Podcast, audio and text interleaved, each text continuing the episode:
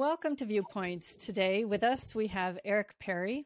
Um, I'd like to welcome you, Eric. I've known you. I don't know if you've known, kept track of our uh, time that we've known each other, but I met Eric in 2007 after I became involved in the National um, Emergency Number Association. Eric's history to public safety is quite impressive with over 53 years of experience. He is a published author, uh, international consultant, um, a master in emergency medical call processing models, and remains involved in current issues. Uh, he, along with his wife Jo, have supported me and encouraged me through my career and what I can best describe as at times uncomfortable growth. Um, Eric, it's an honor and a privilege to have you with us today. Well, thank you. It's my pleasure to be here talking about um, uncomfortable growth. Okay. yes, yes, there have been moments of uncomfortable growth. Um, so, I guess I want to start out by talking to you about your law enforcement career and um, what prompted you to go from that into retirement into where you are today. Well, it's a long story, but I'll try and give you the Reader's Digest version. I started out as a technologist before I joined the uh, Federal Police Organization Canada, the Royal Canadian Mounted Police. Because of my technical background over my career, which spanned 24 years, uh, I took an interest in anything to do with police communications, which brought me into a position where I was involved with what we called our operational communication centers. which back in those days was pre 911. And that's where all our emergency calls came to. And I, I don't know, I, I recognized one of the things that caught my attention was the amount of stress leave and the amount of time off that was occurring in our comp centers. And there was about, oh, 20 of them in the province of British Columbia that uh, I was kind of overseeing to a degree. and I, and I thought it, it's kind of got me thinking about, do we, why do we have why do we have this kind of thing happening in our communication centers? And it was it was odd to me because some of our centers that had the the lowest call volume had the most amount of stress leave. So it got me interested. I started talking to our staffing people, and I discovered that we didn't really have a good uh, hiring practice. We didn't have established standards for um, for the civilian telecommunicators, if I can call them that that uh, we were hiring. So we didn't have we didn't have a, a job profile established. Therefore, we didn't have solid um, hiring standards, and that led me to uh, uh, actually it led me to a discussion with an industrial psychologist that the um, the the RCMP uh, that I worked for had in our nation's capital, Dr. Anna Gray, we got to talking, and we talked about psychometric testing, and I'm talking like the early 90s here. And okay. we talked about psychometric testing, we talked about pro, uh, personality profiling, a whole bunch of things. Anyway, the short version of the story is we revamped our selection and hiring standards for uh, telecommunicators. And that led me to a panel presentation in NENA, uh, NENA conference, National Emergency Number Association conference in Montreal in 1993. So I arrived there thinking, eh, you know, I'm doing all this stuff, and you know, I'm sure that others are kind of doing the same thing. And anyway, I get there, and as it turns out, everybody's like, "Wow, that, really? You've done all? You know, you've got selection and hiring standards, and you've got like interviews and things that you do." Uh, so that that brought me to NENA, and NENA changed my my life completely because um, as a result of some of that work I had done, I was asked to to write a book um, called "Managing the 911 Center." It's, there's copies on it of it on eBay for like 200 bucks. So I don't get any of that money, but anyway. Um, so I did. I wrote this book. Took me five years, and kind of the the other volunteer work that I did with NENA, they created an education uh, program, and I was asked to chair the education advisory board, which was a volunteer position. And I think when I started into that, our NENA program back in those days, I think it had two courses. It had a puzzle course and a basic 911 or a, um, uh, an addressing book. Anyway, one thing led to another. We started to create uh, courses.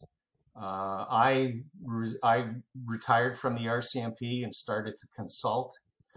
NENA recommended me to a job uh, in Argentina. There's some folks that had approached NENA.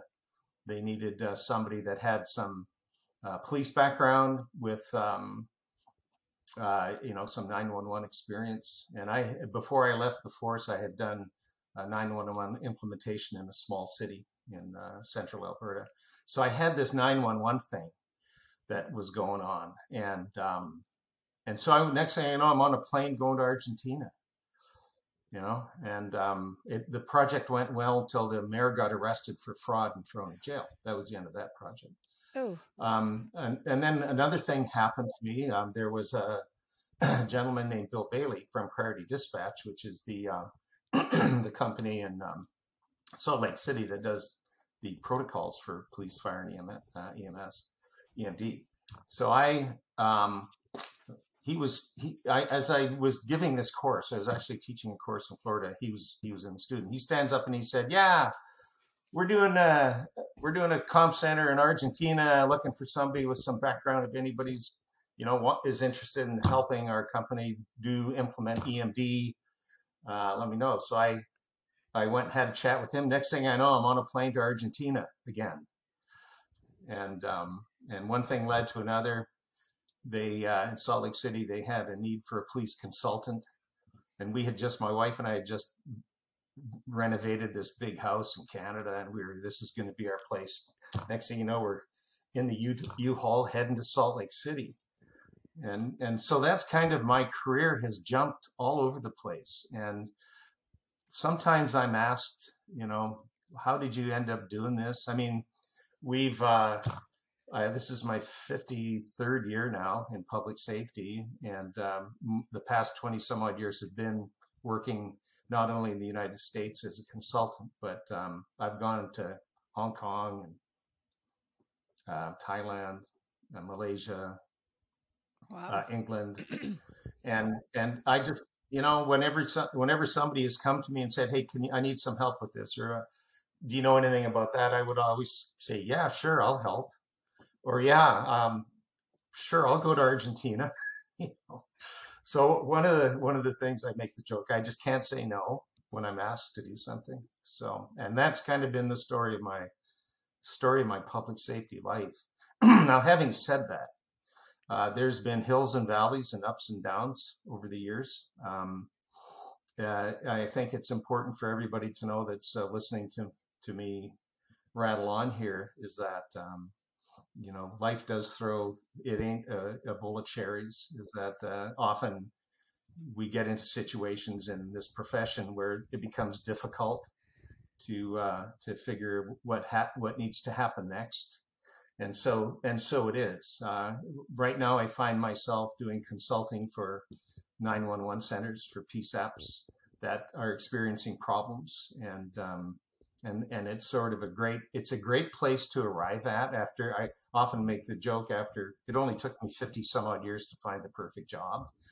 But now i'm doing uh, you know picking and choosing the work i do. Like i said i'm 72 but i'm still kicking uh, alive and well and uh, loving some of this work i'm still doing and i think it's important and sherry you'll you'll understand this that it's important that we find a way to give back and I often make the joke that um, the reason I'm I'm able to do some of these things I do is because I've made all those mistakes in the past. You know, back in the day where we weren't sure what we were doing, you know, we thought we were doing the right thing by hiring hiring certain people or giving them certain uh, t- uh, you know tests, uh, whatever. Some of them were good, some of them were bad my journey took me to Salt Lake City, and as a police kind of a police communications guy, I didn't know anything about protocol. So when I went to Salt Lake City, I was instrumental in developing police protocol for priority dispatch. And so it's just it's been a journey, and uh, I've had, you know, I've I've got my wife who's a great supporter and champion. I drag her to all the conferences Um, and I can tell you one thing that, that, if it wasn't for her, I wouldn't be doing half of the stuff I'm doing because she's been uh, my support over the past 23 years. So. That's very cool to hear. Um, I have your book. I don't know. Uh, I was, uh, let's see, that was in the mid 90s, I believe. Uh, my chief went to a conference and came back with three books the GIS book, the 911 puzzle book, and the center management book. He's like, Sherry, read these. These are going to help you. And so I'm like, Eric Parry, where's he work? Um, and I, I always thought, well, that'd be cool, you know, to do that. And well, that'd be cool to be part of NENA. And I, um, I love hearing your story because I'm sure when you were working for the what is it, Royal Canadian Police RCP, is that right? RCMP, uh, yeah, close RCMP. Enough. Okay. Um, I'm sure you didn't think, hey, yeah. someday I'm going to be traveling all over the world doing 911 oh. consulting. Yeah, you're spot on. I mean, I never, when I when I when I retired from the RCMP, I really wasn't sure what I was going to do, but I knew I had kind of, you know, there's an expression once you get bitten by the bug, and I had gotten bitten by the bug, um, and I knew that my my journey that took me to that panel in Montreal in 1993, that panel discussion on selection and hiring, it sort of was an eye opener for me because I, I, soon, well, number one, I was rubbing shoulders with some awesome people. Uh, that was one of the big things that really hit me right between the eyes at that conference is the great people, the Bob Cobbs of the world and some yeah. of, some of the other folks, the Sharon Countermans of the world, who uh, who were just like we were so like minded and and one of the things that really grabbed me was that there's this mountain of work that needs to be done to make this profession better and and i thought boy if there's any one little thing i can do to help with that then it, like i said it's it's taught me over the years that uh, uh, it's really important to get engaged if you're in this profession to figure a way that you can give back whether it's joining NENA or apco or learning more about what you know what's out there in terms of the standards and things like that because we do we do have some distance to go. I don't think it's any secret that uh, we have a staffing crisis right now in 911 right. And, and i've been at this a long time and i think we're just starting in the profession to figure out what needs to be done or what we're doing wrong. We're just beginning to uh, put our arms around wellness.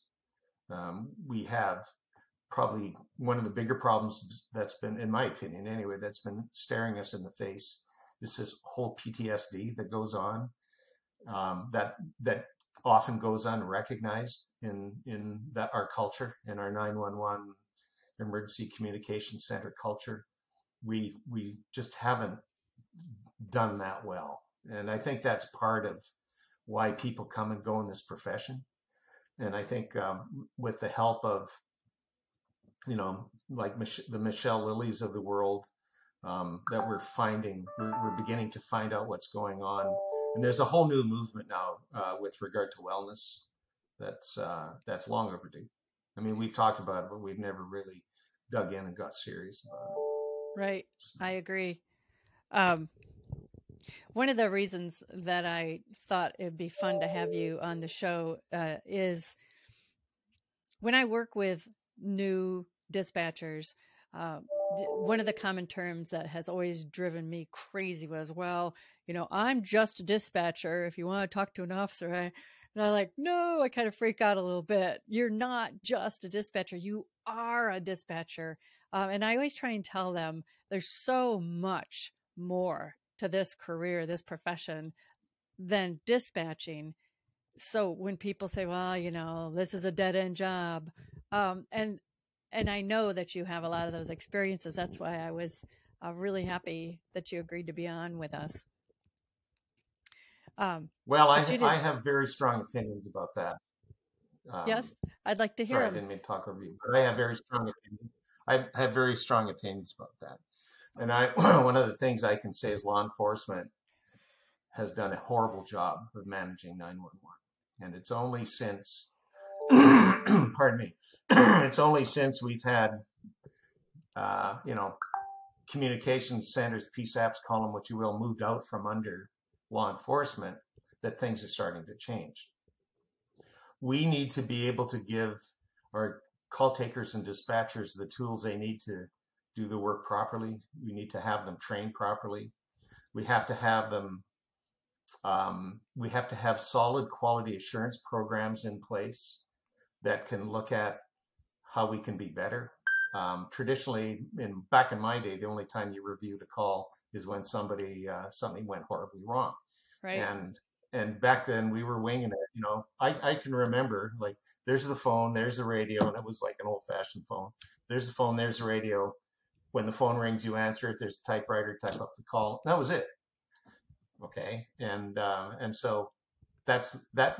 I'm talking in extremes here to make my point, but that's how it was back in the 70s. Um, it's changed a lot. We've certainly got all kinds of technology now that's helping us, but it's still the uh, the person who answers that call that's sitting in a comp center somewhere. They th- this is much more than historically what we've tended, what law enforcement uh, has tended to look at insofar as that kind of work goes. So it's it, we're we're way beyond the time when we need to be having proper training, the proper tools, the proper technology, people that uh, are trained to be fast thinkers and critical thinkers and be thinking ahead.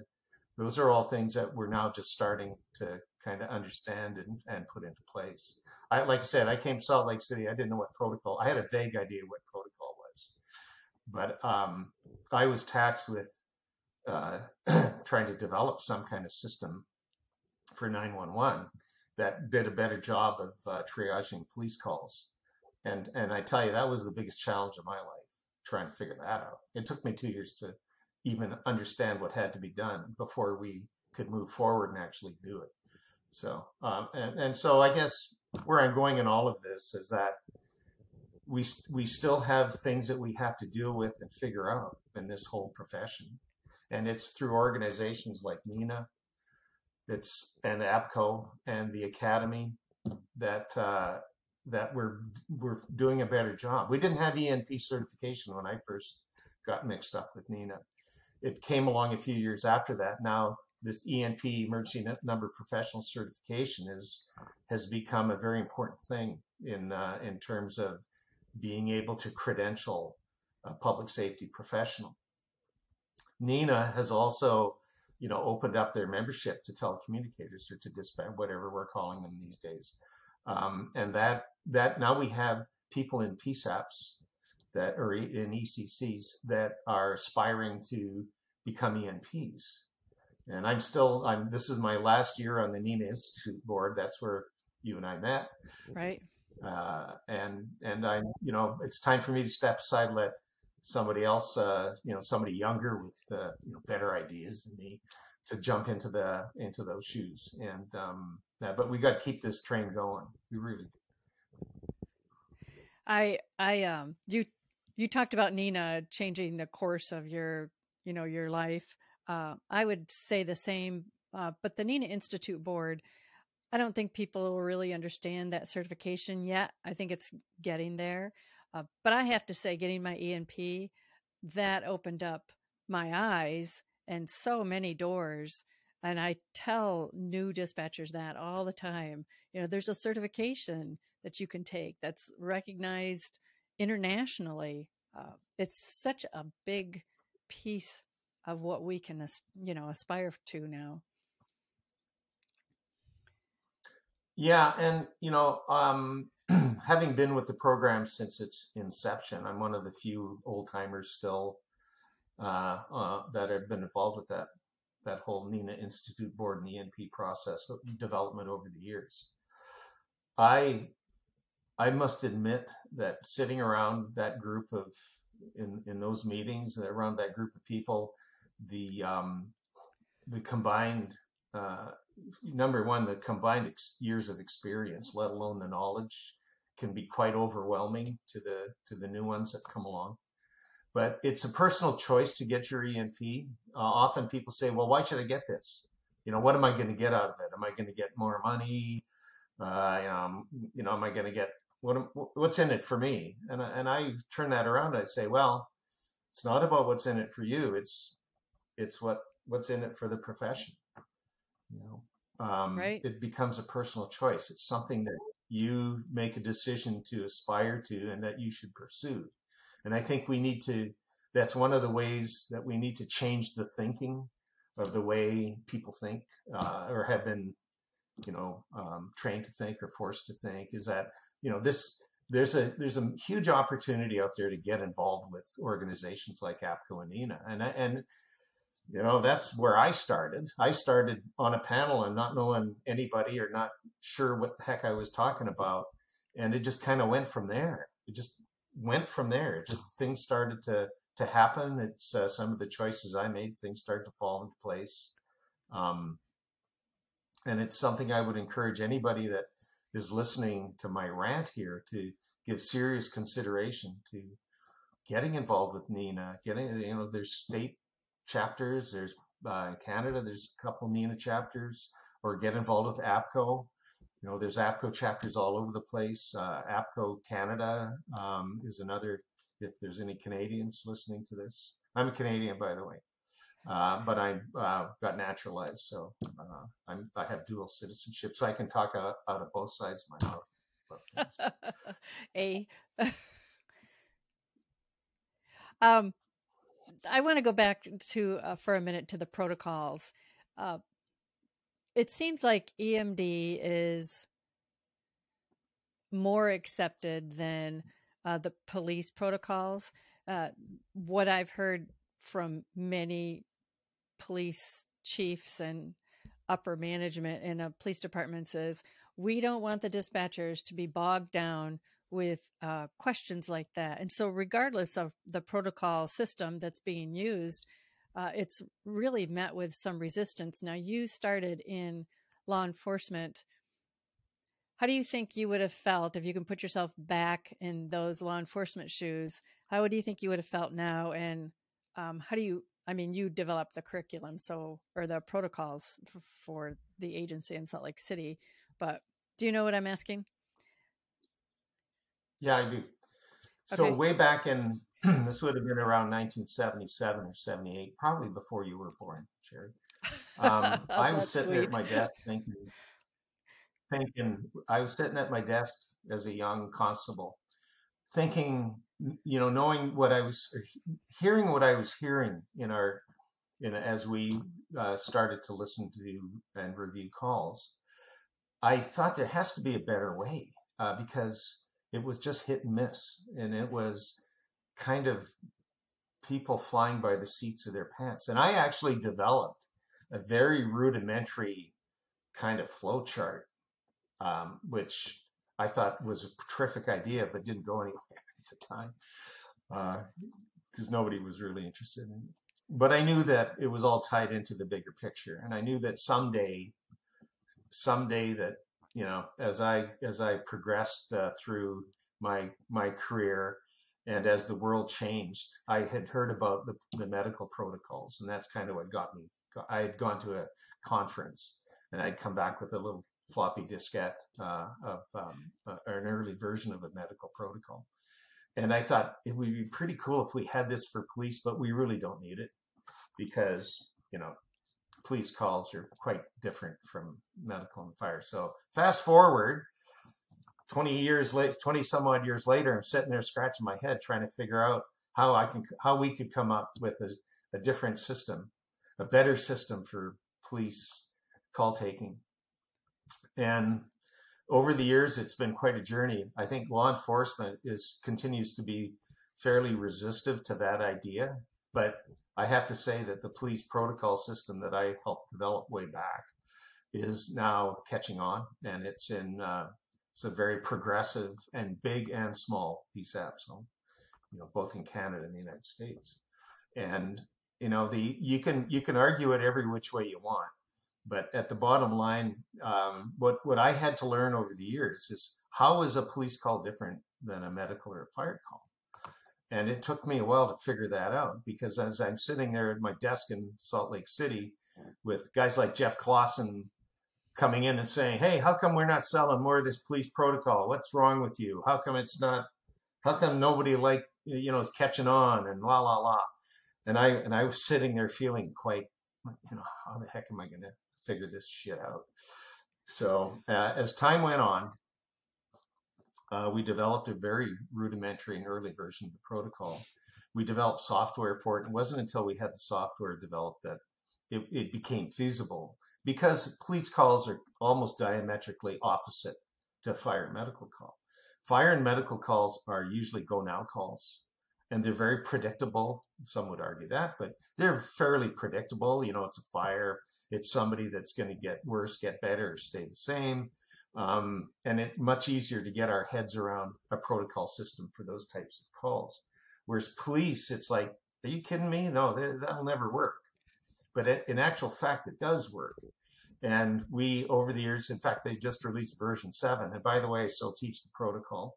Um, they just came out with version seven of the police protocol, which is very fast, slick, um, and um, and and actually uh, is is uh, probably the best system that's out there right now. Of course, I'm biased, but I still remain on the Police Council of State. But you know, you can argue this every which way you want. Bottom line is, there's certain things you got to do on every call. There's certain questions that you must ask on every call, and depending on what type of call it is and where it takes you, um, uh, then your protocol becomes your safety net. That's the best way I can say it. When you're brand new and you don't have like the 20 some odd years and sitting there in the center, and you suddenly have a child abduction or a, an active assailant, an active shooter, you better know what to do. And that's where the protocol, you can go to that right away and, and uh, that becomes your safety net. So I went from a skeptic to a, a full supporter uh, and ambassador uh, for a protocol system. And you don't have to use the priority dispatch system. There's other ones out there. Right. I always say something's better than nothing. But you do, and then you can argue it again. You can say, okay, show me a question in this protocol that you wouldn't ask. And people look at it and say, well, no, we'd ask every one of those. And I, oh, well, there you go. So what this does is it makes sure that you ask those. And it makes sure that if it's a, an urgent call that you dispatch right away, if it's one that is a cold call, then you can take your time with that. And the other thing, just just to kind of close the loop on this discussion, is that I mentioned earlier that most fire and ambulance or police or medical calls are go now calls. The yes. vast majority of them are go now calls. Police calls are kind of the opposite. You know, we have very few police calls. You, anecdotally, you think, oh yeah, every police calls a like lights and siren. It isn't. Most of police calls are cold calls or things that have happened in the past. They're things that don't require a full interrogation and they're not go now calls. And that hmm. when I had that revelation back in Salt Lake uh, in 2002 or three or four, whenever it was, um, that kind of changed everything. And then the other thing I got to mention to you is that there was one little 911 center in the middle of nowhere, southern Alberta, that decided they were going to take that protocol and beat the crap out of it and make it work. And uh, if it wasn't for them being the gutsy ones to take the first step at a at a protocol that hadn't been tested or you know really beaten up much by by uh, you know the industry, and they changed everything. They changed the direction of everything, and uh, wow. it was just one or two people that believed that thought it was yeah this might just this just might work. Let's try and make it work. And that changed everything. Medicine Hat alberta. Jackie fox um i really want to point that out to our listeners you, you know how often do we get bogged down with thinking well i'm just one person i can't really make a difference and i can't speak for anything else because public safety is all i've known all my life uh, but one person really can change the course in public safety. And and and, and I I didn't go at it. It really I, this might sound really cliche, but I just I just saw these things that I thought somebody needed to figure out, and nobody appeared to be figuring it out. At least I didn't know anybody that was figuring it out. And so I thought, okay, I'm not, you know, I'm not the I'm not. I, I'm by no means Albert Einstein, but there were things that clearly weren't making sense. That I thought oh, I'm going to see if I can just, you know, ask a few questions and get some help. And it's like the other thing I think it's important. It's not all about you. It's not all about me. I, you know, the the things that I've done over the years, I can never have done them by myself. There's always other people that have been helping me or coaching me, uh, or that I've you know drawn in, picking their brains. Uh, it's it's like anything else. It's never one person. It's like it's kind of like if I can talk about Wayne Gretzky, who's a renowned hockey player. You know, he was uh, he was kind of touted as the uh, the great one. But when you look at Wayne Gretzky or any other sports hero or anybody that's you know achieved something, they've never done it by themselves. Right. Gretzky wasn't one hockey player on a hockey team. You know, there were 15 other guys there and a coach and a whole thing that were making him or that were enabling him to be the champion he was. And and um, I'm I by no means drawing that analogy to myself, but the one thing is is is important that if you if you believe in something or you have an idea, to try and pursue it, but you're going to need help doing it, and don't be afraid to ask for that help. I said earlier, if, I, if the day I called my wife and said, "Hey, I'm being offered this job in Salt Lake City. We just renovated a house. We'd only been married a few few months. Let do you want I? But I, in order to take that job, I we got to move to Salt Lake City." She says, "All right, let's wow. move to Salt Lake City." then yeah, you have to be you know, surrounded. I'm driving a U-Haul across Idaho with the wind, the wind blowing the U, trying to keep the U-Haul on the uh, in the middle of January. Trying to keep the U-Haul on the road heading south to Salt Lake City. Oh, that's when yeah. you moved in January. Huh. Yeah, January yeah, 2002 is like two weeks before the, the Winter Olympics. oh. Huh. I I just, you know, you've said it a couple times.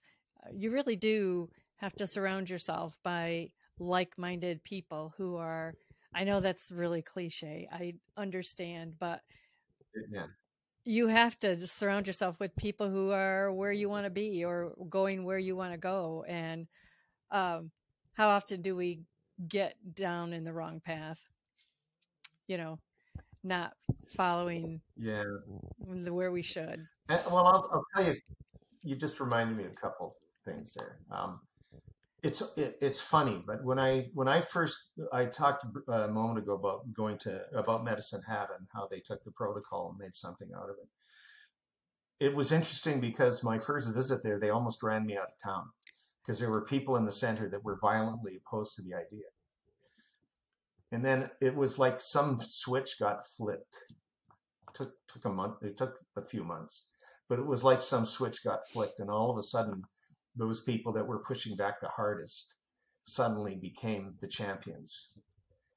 And and so that taught me a valuable valuable life lesson, and that is, it's okay to stick what you to what you believe in because not everybody's going to agree with you, but someday they may change. They may change and suddenly agree with you, which is a really uh, interesting thing of human nature that that does happen. And so that's happened many times over the years where people will see something and they'll say, ah, that's not for that'll never work here. And then all of a sudden it's like, yeah, maybe we should give that a try. You know? So. Yeah. Stay the course. Uh, so yeah. I'm going to ask you two questions. Uh, what was your biggest challenge that that you feel like you can talk about in your career? Challenge. Well, there's been a few. Um, I guess work wise, the biggest challenge was trying to figure out the protocol. That was a biggie because I couldn't phone a friend. Um, I was up against something that nobody else had done. At least I couldn't find anybody that had done it. And so I had to figure a way through that. And that was, again, I, I without a lie, I sat for two years, uh, almost reaching the point where I didn't think a police protocol was going to work ever anywhere. And and so I don't know, by fate or whatever, uh, or by just me not having the brains to give up. Um, I just kept at it, and then I ran into certain people that uh, that were instrumental in, you know, helping me through that, and it continues today actually, because we're still developing that protocol, still evolving, it's still changing, it's still getting better. I had a call yesterday on Police Council of Standards call where we're noodling through, you know, how can we make this better? A couple things that, and, and the more users you get, and the younger ones, the younger ones that get involved have the great ideas, and so that's why some stage of the game, the curmudgeons like me got to step aside and let the new blood come in and further, you know, figure things out. Uh, okay, so that was. I think there's there's probably two difficult things. One was um, the challenge of developing a protocol. Probably the second most difficult thing for me was getting fired by the state of Utah after I was the 911 program manager there for five years. Yeah. So, Yeah. like I said earlier, there ain't no easy road here. That uh, you know, the typical career goes in, you know, uh, fits and starts. There's there's some fairly significant hills and mountains and valleys to cross, but um, at the end of the day, you gotta, you just gotta keep, you know, doing what you what you believe in and what you enjoy. I I think that's a big thing. Is I always those for those people that know me or worked with me, I I like to have fun. I'm always coming out with some absurd statements uh, just to get people thinking, and um, yeah, so I'm still at it, still trying to figure stuff out, still trying to help the profession move forward. I want to, I don't, you don't have to talk about what happened in Utah, but I guess I'd just like to highlight the fact that um, sometimes when we um, lose our way or people lose our way for us and you know we lose a job or have significant discipline sometimes that just knocks the people right off their feet and they're like i'm done with this uh, but you you just stayed the course you just shifted a little uh, i think that's really admirable Yeah, well, here's the other thing I I've come to learn over the years is that when you're right, you're right. And if you know you're right, and if you know you're doing the right thing, then you have to stick to that. Because often I know I'm right. And when I know I'm right, I'm right. And I, and right and that that really gets that that will get you a long way if you stick to your stick to your guns. You know, you may be hearing bad things from people. We're famous. You know, I've run into a lot of professional jealousy, if you understand what I mean by that, i do over the years. You know, where people are jealous of you for, you know, they'll look at you in a in a way that's not flattering because they're what you're doing is bothering them or it's rubbing them the wrong way or it's you know it's against what they believe or whatever. Um, right so be it. That's going to happen. You know, I almost I got heavily criticized for for the book for managing the 911 center book from my own colleagues. Well it was You a good know. What do you know about a book? Right. Yeah. I don't know. I just and one of the curious things I every that book keeps coming back to haunt me. I was just at, in Clearwater at the NENA um, Standards and Best Practices conference, and this young guy has that I that I met. He's actually um, part of the Education Advisory Board. Young guy. He had the book. He brought it to he brought it to Clearwater. He said, "I want you to sign this," and uh, and so you know I signed it. Um, but the other thing that's the curiosity that's come out of that book is that people who read it they say, "I can hear you talking to me. I can hear your voice in those words." And I thought, really, that's kind of cool yeah you know, where people read a book and they hear my voice. You know, that's not too many people can claim that one, I guess. I don't know. right um so okay so we went over your challenges what would be your biggest celebrations Hmm. Well, I got I got two fairly prestigious awards. I guess you could say those were celebrations. In um, 2009, I got the NENA Bill Stanton Award. I think That's there's a only been about 15, 15 or 16 of those handed out over the years. And then in 2017, I got the Jeff Clawson Leadership Award. So Wow. those are, if we're talking celebrations, I think that's what you asked. Uh, that would be two. The Bill Stanton um, Award. Can you explain for our viewers what what that is? Well, it's it's uh, an award that's uh, given out by NENA, National Emergency Number Association, and it's for uh, members of of NENA that have um, made significant contributions to things over the years, and um, I guess I was being recognized for my work with the education program for developing, you know, taking technology courses like wireless 911 and making a feeble attempt to put together a course that would help uh, people understand that. That that's just one example. Um, uh, the book and um, my involvement with uh, the institute board. There's a bunch of things I think that led up to that, but it's it's it's people that nominate you know members of the organization that perhaps have gone a little bit above and beyond and um, and with Clawson, with the Jeff Clawson Award, uh, it was clearly because of uh, my refusing to give up on the police protocol. Yeah, I don't give up easily.